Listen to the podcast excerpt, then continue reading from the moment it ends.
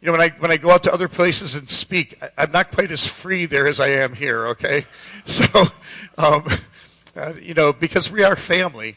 Um, but when I heard her preach, it was just like, wow, she just like she's methodical. She obviously inherits that from her mom, you know, and not her dad. But um, she really just impressed me. And so when I was going through in our staff meeting about, you know, my week that I knew I was going to have this this past week, um, I asked her to speak, and she was more than happy to do that. It's been a little while since she's actually preached here. And so, without further ado, this is our own Pastor Heather. Give, a war- give her a warm welcome today, hey?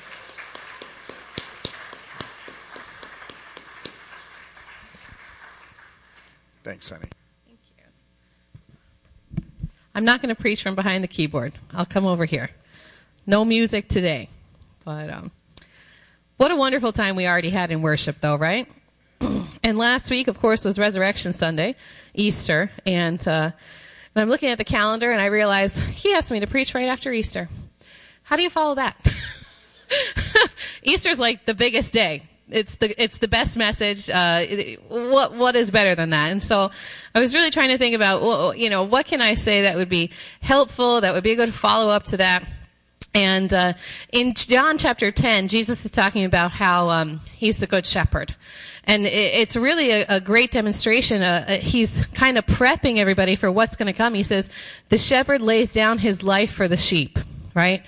And that's what he did for us. Um, and on Good Friday, he went to the cross. And then, of course, uh, through his resurrection, we have the gift of salvation, uh, the payment for sin, and life in Christ. But right before he says the good shepherd lays down his life for the sheep, he says this in John 10:10. 10, 10. He says, "The thief comes only to steal, kill and destroy. I have come so that they may have life and have it more abundantly." And so I think there's kind of this thought like, okay, after the resurrection, what comes next? And what's next for us is abundant life. As believers, Christ wants us to walk into the abundant life that he came to give us. He desires this for us. Uh, he wants this for us, and he is there to help us achieve that abundant life. But you know what? The world wants you to have a good life too. And when I say the world, you know what I mean, right? The secular counterpart to what Christ desires for us is what the world desires for you. And when you think about it, um, it comes across in this phrase very frequently now. I've seen it everywhere. It's online all the time. It's in the stores in a little picture frame. It's plastered on your coffee mug. And it's, how many of you have seen it? Living my best life. Anybody familiar with this phrase? I hate it. I can't stand it. Every time I see it, it incites this little bit of anger in me because one, I don't know what they mean by that. What in the world are they talking about? And then two, I think, doesn't that kind of sound a little selfish? Because uh, as a child, I maybe had a bit of a tendency to be selfish, and so my parents tried to like really knock that out of me. And uh, I think they did a pretty good job. I can't say that I'm never selfish, but I think this idea, you know, this living my best life, it's all about what is going to make me happy? What am I going to do to further myself? What, what am I able to do that's going to make me the happiest and live my best life? And I think that's kind of where people are at. They're measuring their happiness, the quality of their life, and the worth of their life by what they're doing in a couple different categories. And these are only some of them, but it's, I see it a lot. Their fitness journey. Now, how many of you like to work out? A few hands. Okay, that's good. How many of you like to eat really healthy? A few hands. That's good. See, do you see me? I'm not raising my hand for either of those. but um, a fitness journey can become something where you really measure your quality and happiness of life. It's what you do every day, from when you wake up to when you go to bed. It's your fitness journey, your fitness journey, your fitness journey. Say that three times fast. Or sometimes, you know, we see it a lot with influencers on Instagram. Um, it's all about travel. It's all about the experience. It's all about going to the best food places and just, you know, enjoying life to the fullest, leisure time, right? And maybe that for them is living their best life.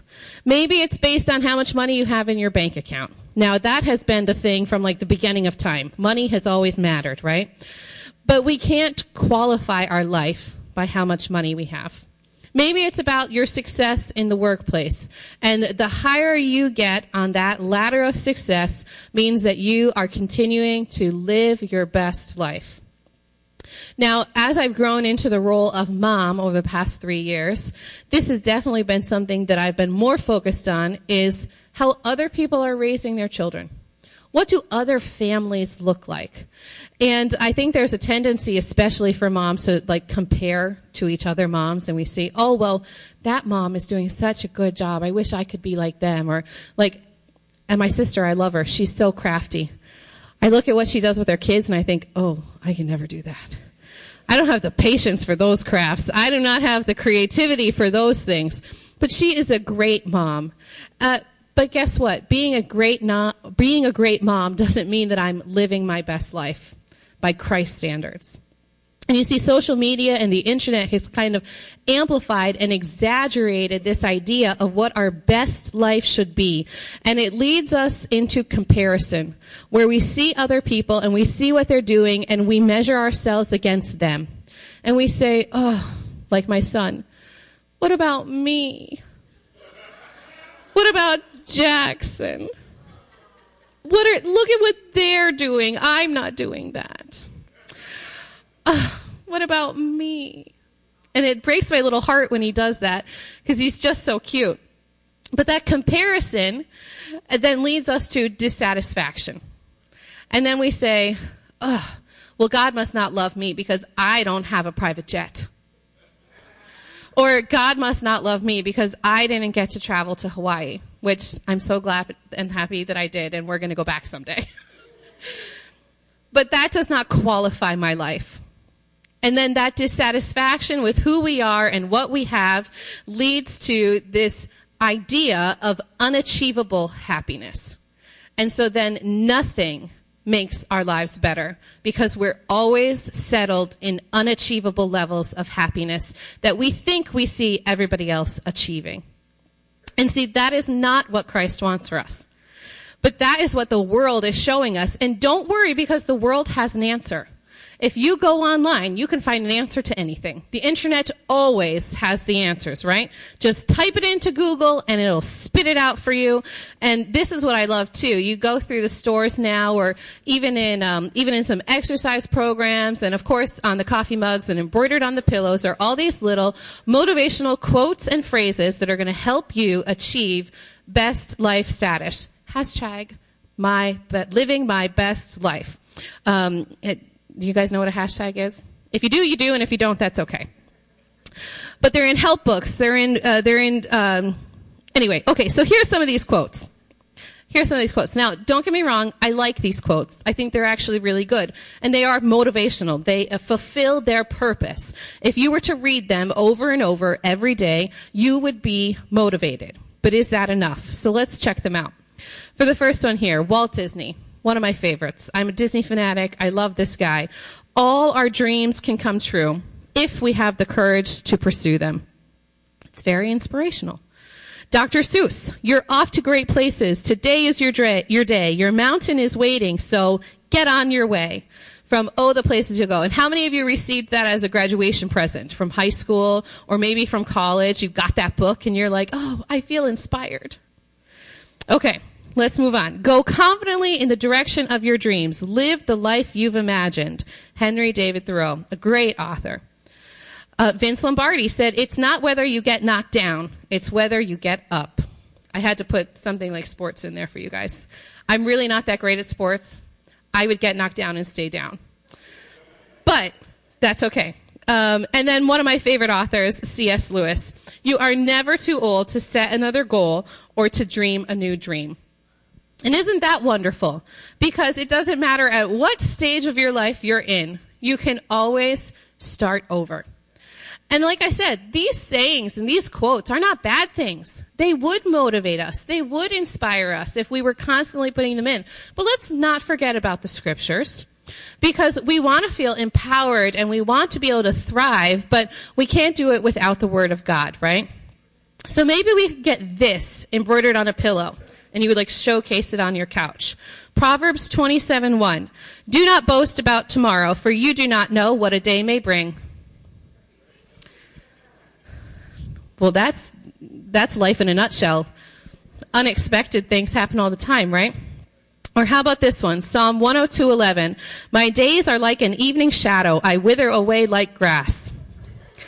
Put that on your desk at work because that is how you feel, right? And you can't be inspired through scripture without looking at the great story of Job. Job 14:1. Man who is born of a woman is few of days and full of trouble. Can I get an amen? Because don't we know that life is full of trouble? Every day seems to bring something new. There is more trouble. There is something else that is happening. And we might have those days when we feel like, yes, yes, we're doing great, we're doing great. And then tomorrow hits and ugh, trouble comes. Now, I'm just, I'm being a little silly here. I know you guys understand that. These are probably not the verses that you want to plaster up everywhere because you would not be inspired and motivated. You would be depressed all the time. And you'd be like, oh, I wither away like grass. Lord, give me strength. But that's how we feel sometimes, right?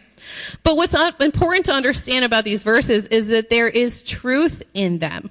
And so we don't necessarily want to focus on them all the time, but we have to have an understanding of the truth that lies there. And that truth is that our days are numbered. We do not have an infinite amount of time on this earth. Our days are numbered, and we do not know them, but the Lord does. And so we have to, instead of focusing on everything that the world tells us we need to focus on to make ourselves better, we need to refocus ourselves onto that abundant life that Christ is talking about, that he wants us to be able to walk into.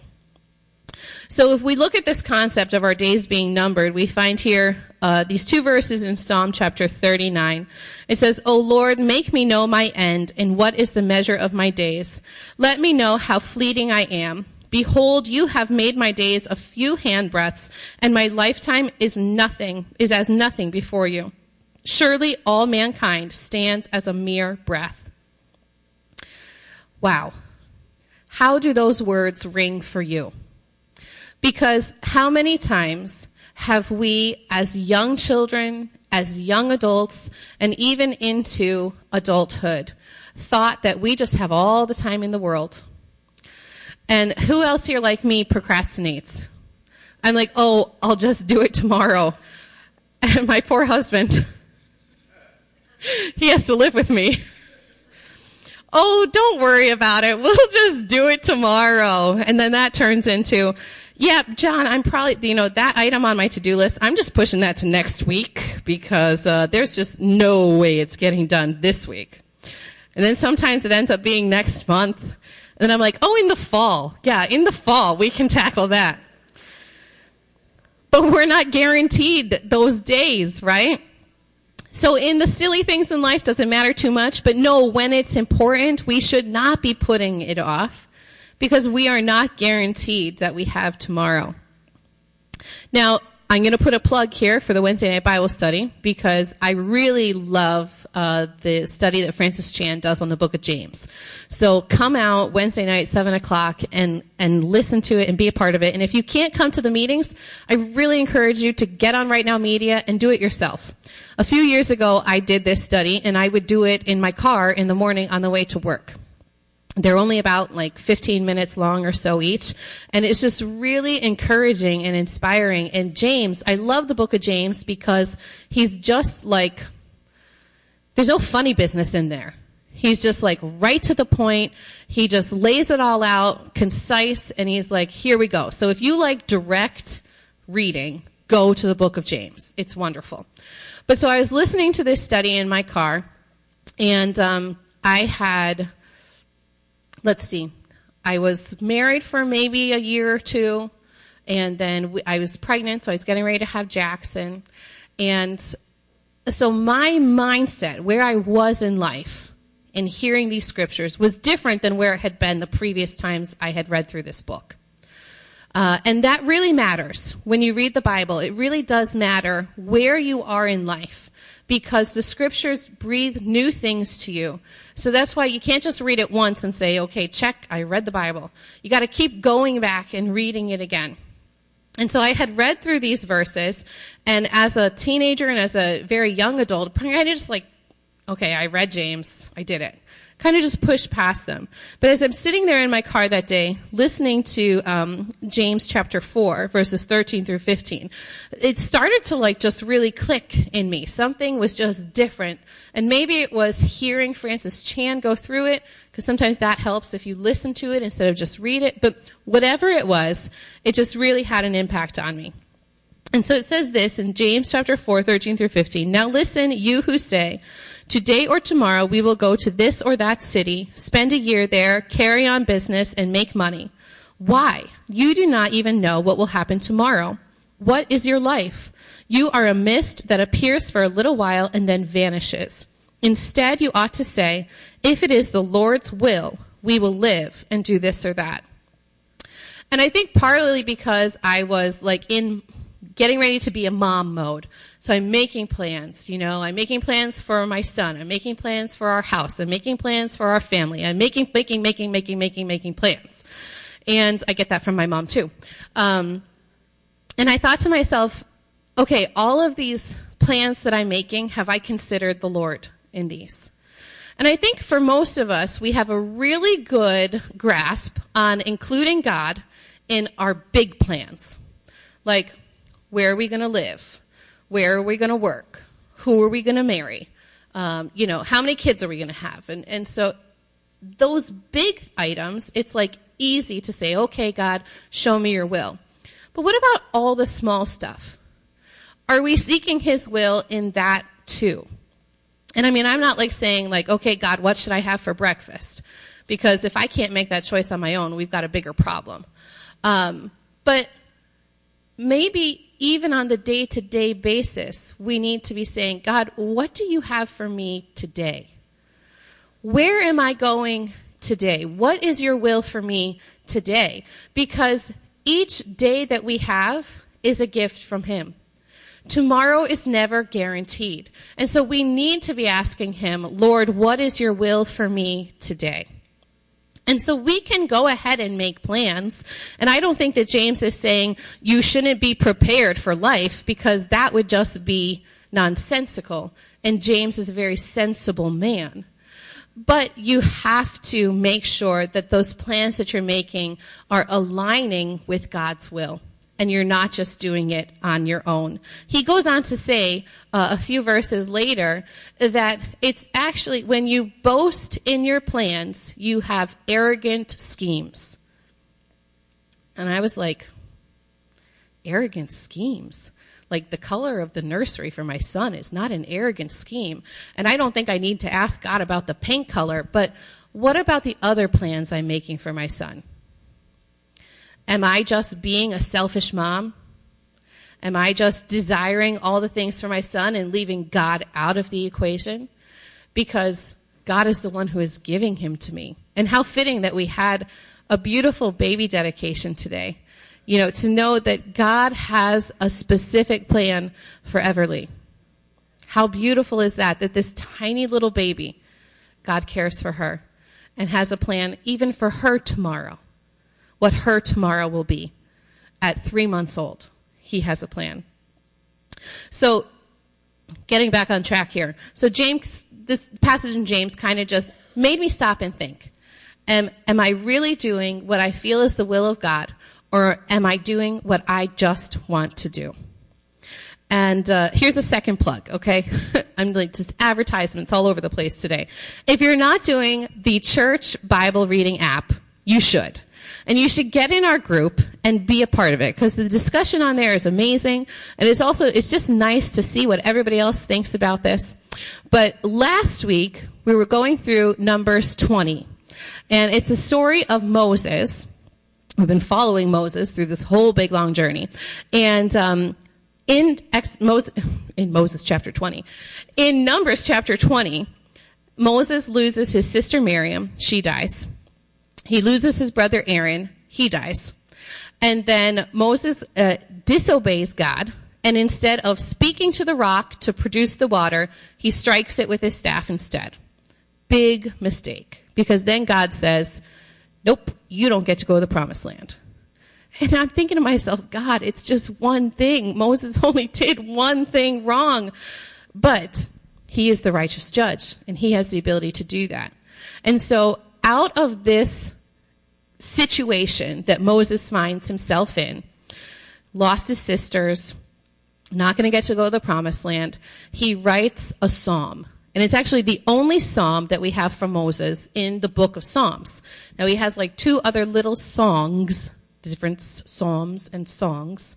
He has two songs in the Pentateuch, and then he also has like a blessing for the children of Israel. But if you read through this Psalm of Moses is so beautiful. And it's good to know when he's writing it because it helps you to understand the meaning behind what he's what he's written down. So we're just going to look at a few verses here in Psalm 90 verses 9 through 12 it says, All our days pass away under your wrath. We finish our years with a moan. Our days may come to 70 years or 80, if our strength endures. Yet the best of them are but trouble and sorrow, for they quickly pass and we fly away.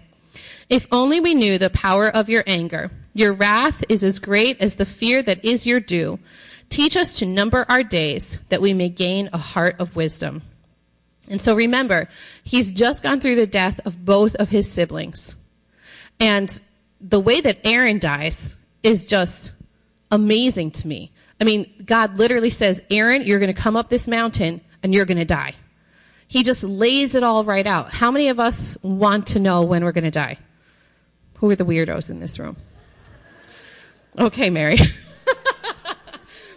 I mean, it's not for us to know, right?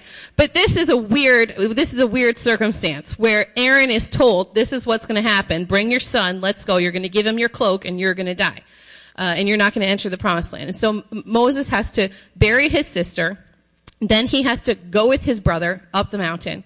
And then he himself is told, you can't enter the promised land.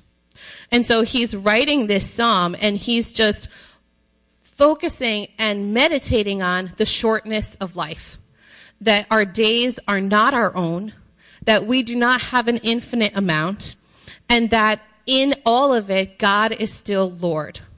And that He is the one who has the power, and that He is the one who is due uh, the glory. So there are three things that we want to grab from this little passage that we need to understand from what Moses has written. And the first is the frail nature of humanity and the righteous judgment of God. And so we see that poured out on Moses here, where both of his siblings are gone. He's understanding the frailty of human life. And then also, because of his mistake, he views God once again as that righteous judge who is able to pass judgment. He's able to say, Moses, you did it wrong, you're done. You don't get to enter the promised land. And although that was like under the old covenant, I get that. We're under the new covenant. There's grace. Thank you, Jesus. There's forgiveness. There's mercy. But it doesn't change the fact that one day we all still will stand before God as judge. And we are going to be held accountable for what we have done in this life. And so we may not face the same type of judgment that the old covenant uh, Israelites faced, but we still have to acknowledge God and respect Him as the righteous judge. The second thing we learn, well, the second thing we can take from this is that wisdom must be learned. This kind of wisdom that teaches us to number our days is not a wisdom that is innate in us. My brother, seven years younger than me, so when I'm 21 and like I'm in college, I'm learning how to be a responsible adult. Like I've had, um, I've gotten into at least one car accident by that point in time. I wasn't driving; somebody else was driving, and um, he's 14, 14 year old boy, and he's going to go up to Nay Aug and jump into the gorge, like jump off the cliff into the gorge of water. And I'm thinking to myself, don't you know you could die? He has no concept of that. He's a 14 year old boy. I mean, how many of you guys still think that way? Because I know it's not the ladies. How many of you guys still think that way? I see you guys looking at each other back there. yes, I know. Paul went jumping out of an airplane and my dad went with him. but they it was a parachute. It was different. They weren't being they weren't being like my brother. But this is not innate in us to think about the frailty and the shortness of our life. We always think that there's more time. We always think we have tomorrow. We always think there's another day. And so the opposite of that is what we need to learn. We need to learn that every single day is a gift and that we are not guaranteed tomorrow. And then Moses says that learning to number our days will give us a heart of wisdom.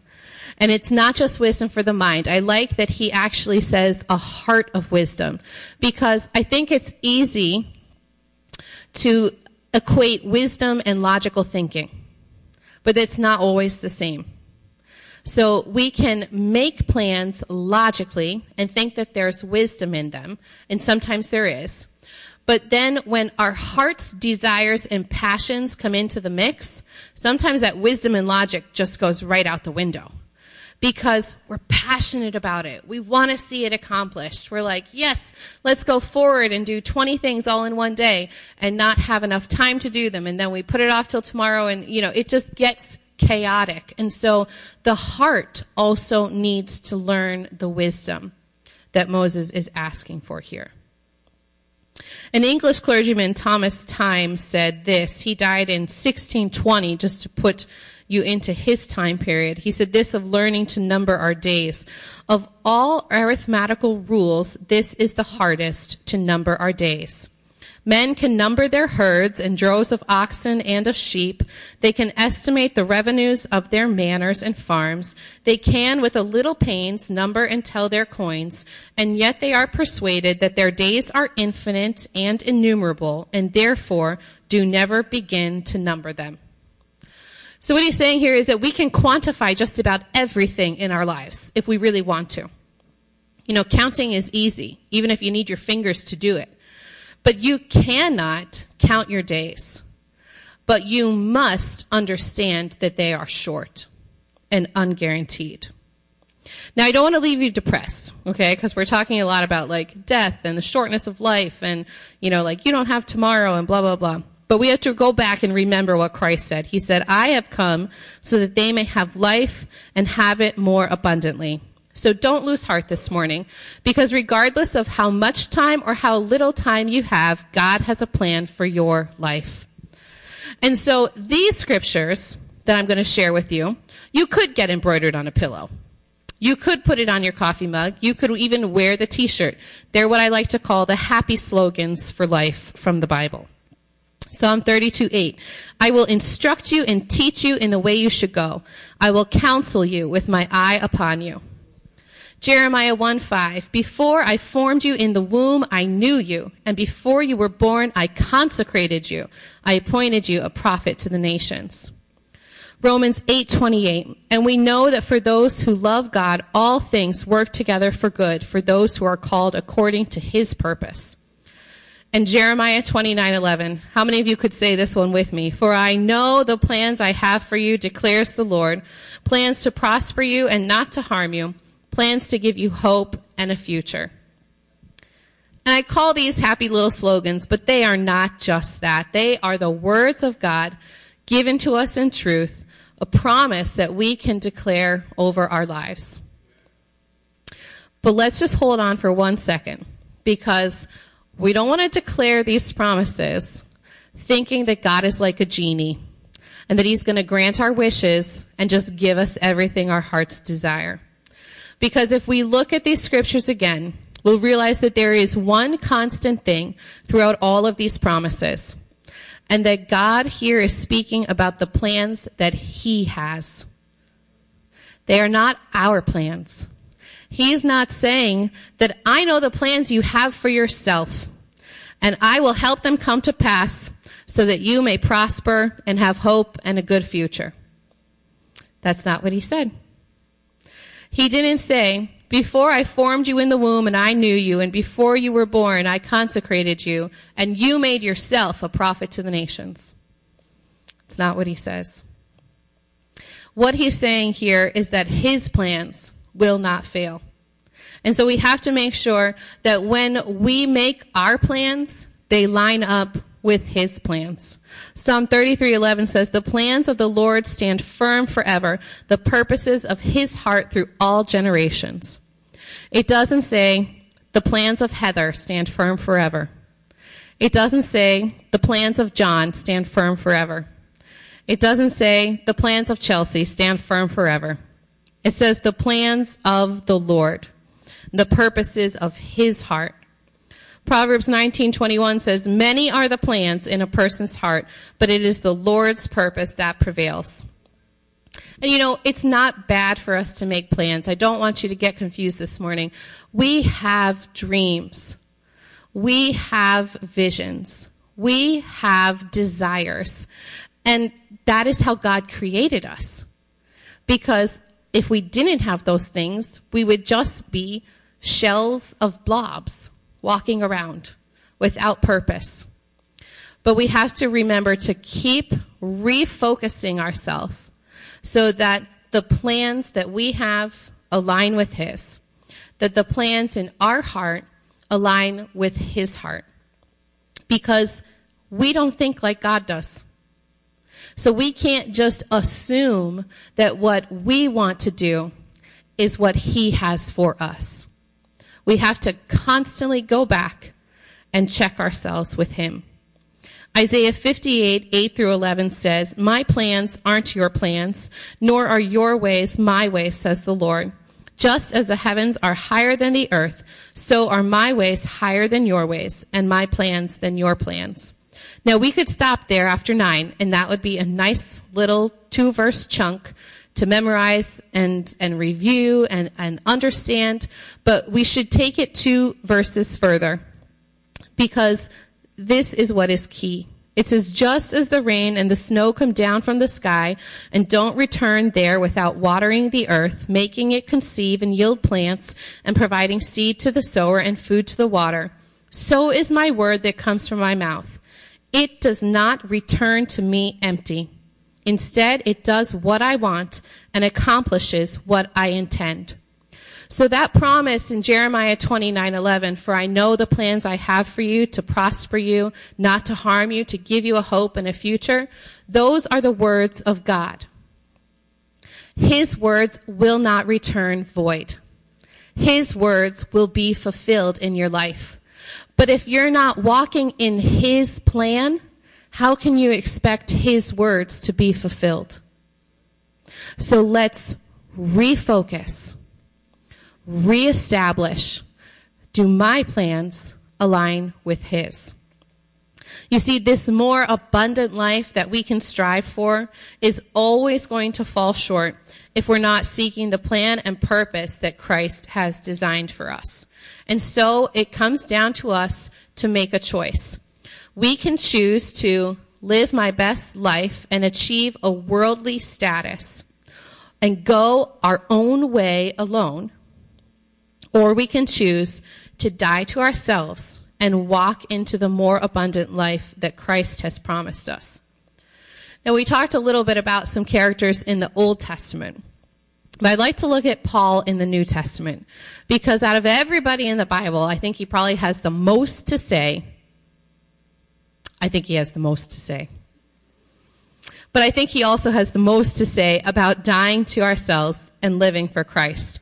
And that's because his life was so drastically changed by his encounter with Jesus. Because you take this man, Saul, who was the persecutor, the chief persecutor of Christians. And after that encounter, his life is changed to become Paul, the one who is now persecuted for Christ. And some of you might say, that does not seem like a good, abundant life to be persecuted for Christ. But it goes back to what is God's will. And God's will for Paul was to be the messenger of the gospel.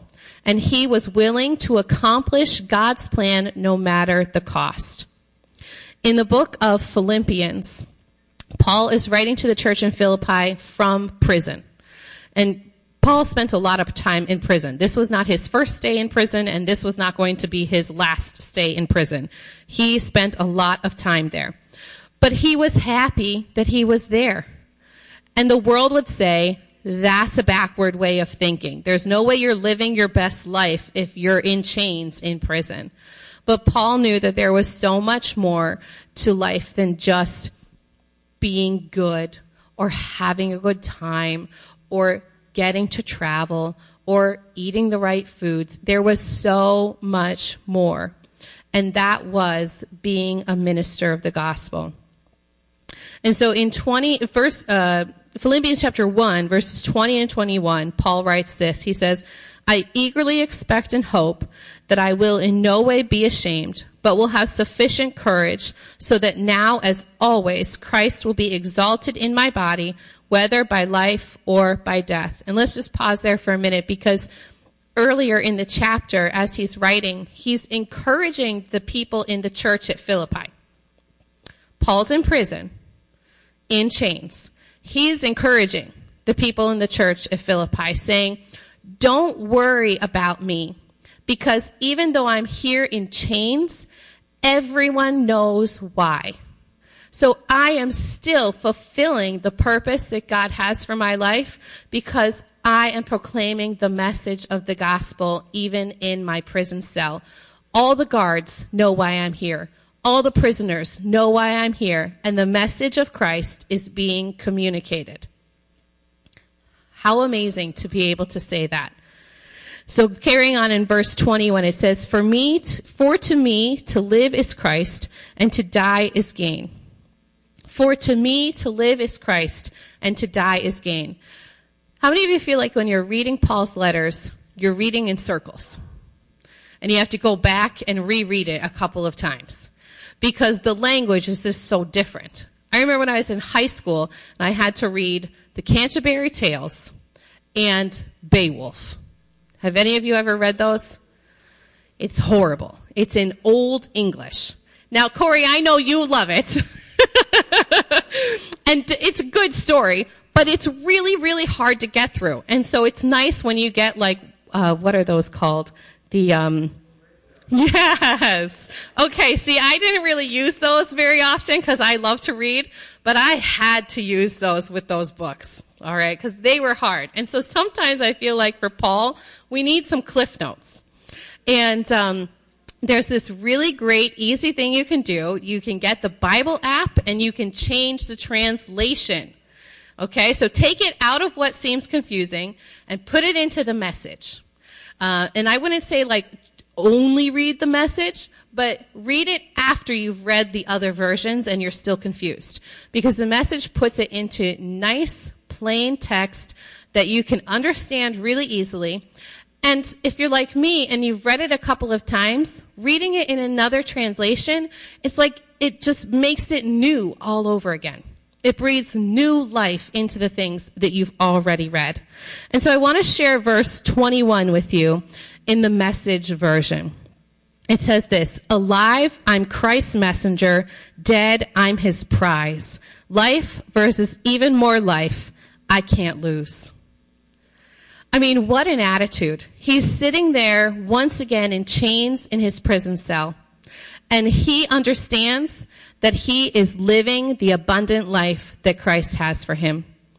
Because he's alive and he's proclaiming the gospel message. And that was God's will for Paul. Now, I don't know if any of you have ever been in chains for the gospel before. But let's be honest. The days are coming when that may, might not be too far from the truth for us. We are going to face persecution. And we may not, you know, very soon be tossed in prison, but let's not put it out of the realm of possibilities. Let's just be honest about that. And so in those moments, will you be able to say the way that Paul said, alive, I'm your messenger, and dead, I'm your prize? Are you walking in abundant life now that will carry you through the harder times to come? Is that where you are? Or do you need to get back on track? You see, it's this attitude of Paul that we need to grab onto. It was this attitude of faithfully living out Christ's will in his life that led him to write these words in 2 Timothy chapter 4. I have fought the good fight. I have finished the race. I have kept the faith. And now there is in store for me the crown of righteousness, which the Lord, the righteous judge, will award to me on that day. And not only to me, but also to all who have longed for his appearing. You see, at, these, at this time in his life, Paul knew he was close to death. He could feel the end was coming. He said, I am about to be poured out as a drink offering. And so he knew he was dying, and he was able to say with certainty that he had accomplished the plan that God had laid out for him. Now let's get back to the world for a second, because they're ready to help you succeed in living your best life. The world will tell you that your best life is just right in front of you, waiting for you to reach out and grab it. And all you have to do is put yourself first. Follow your dreams. Live your passion regardless of what others think. And also follow these 27 habits of extremely happy people. And I'm not kidding or making that up. I went online because, you know, the internet has all the answers, right? I went online, I typed into Google, how do I live my best life? Because I want to see, people are actually searching this. It's actually, it's coming up. I didn't even have to type finishing the sentence. People are hungry for a better life. And so they're going to the only place they know to go to because they're lost. And they're looking online for the answers and they're getting self-help books for the answers. And there is a list of, you know, searches that comes up. What are they? Answers to the search that comes up. And it's like 27 habits of extremely happy people. 11 habits of extremely successful people. 33 habits of eternally happy people. Five habits, that's for the slackers, okay? Five habits of extremely happy people. So if you don't want to have to do a lot of work, you click that link. All right. It just, it's not going to get you anywhere. It's not going to get you anywhere. So today, I'm not going to leave you with a list of 27 habits that will lead you into more abundant life in Christ. I want to leave you with the smallest number I could think of, three. And they're three S's. So it'll be even easier to remember them. S, S, S. John wanted me to do S, O, S. I said, I, you know, I don't know what, what O is going to be in there. He said, it's the offering. Said, no, no, no. But the first S I leave you with today is seek. Isaiah 55, 6 says, Seek the Lord while he may be found. Call on him while he is near. Psalm 105, 4 says, Look to the Lord and his strength. Seek his face always. We need to be seeking God. We need to be in his word. We need to have prayer with him. We need to be communing with him. And we need to be asking him, Lord, what is your will for my life? What are your plans? What do you have for me today? The second is surrender. In Matthew 16, Jesus is talking to his disciples and he says, Whoever wants to be my disciple must deny themselves and take up their cross and follow me. For whoever wants to save their life will lose it, but whoever loses their life for me will find it. What good will it be for someone to gain the whole world yet forfeit their soul? Or what can anyone give in exchange for their soul? For the Son of Man is going to come in his Father's glory with the angels, and then he will reward each person according to what they have done surrender. Are you willing to surrender your dreams, your ambitions, your plans, your desires, everything that you think makes you you? Will you surrender that to Christ? Because if we try to cling to what we think is ours, our life, our dreams, our plans, we will lose them. Not only will we lose them, but we will lose our soul in the process. But if you're willing to surrender all of that to Jesus, He will give you so much more in return in this life and in eternity. And the third S today is submit. Proverbs 3, 5, and 6 says, Trust in the Lord with all your heart and lean not on your own understanding. In all your ways submit to Him and He will make your paths straight. Will you submit to His authority today? You have to seek His will for your life. You have to surrender your dreams to Him. But then when He starts to lead you, you have to let Him lead. You can't keep going back and questioning Him. God, is this really what you said? God, are you sure you want me to do this? God, I don't think this makes any sense at all. Because His ways are not your ways. His thoughts are not your thoughts. His plans are higher than yours. And so, will you do those three things? Seek, surrender, submit. If you can accomplish that in your life, you will be able to walk into the abundant life that Christ desires for you to live. So I ask you today are you willing to settle for what the world would tell you is living your best life? Is it enough to just be happy and successful in the eyes of the world? Or do you desire that abundant life that God has in store for you? Do you want to seek out His plan and His purpose? And like Paul, at the end of your life, do you want to be able to look back and know that you stepped out in faith beyond what everyone else thought was best and finish the race that God has designed for you? So will you choose to live your best life or will you choose to have life more abundant? Would you stand with me this morning as we close in prayer? God, we thank you that you are faithful. Lord, we thank you that you have good plans in store for us. Lord, we thank you that your mercies for us are new each morning. And Lord, every day from you is a gift. Lord, teach us to number our days, to be mindful of the time that you have given us. Lord, help us to seek your face, to know your plan and your will for us, to surrender our dreams to you, and to submit to your authority so that we may be able to walk into this abundant life that you desire for us to have. We thank you for the sacrifice of your Son who has made this possible for us. And we ask you to bless your children now as they go from this place. Would you speak to them? Would you lead them and guide them? Give them a new word each morning as they rise, and bless them as they lay their head down to sleep.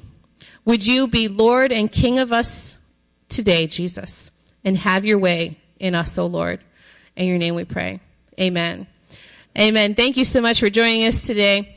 God bless you as you go.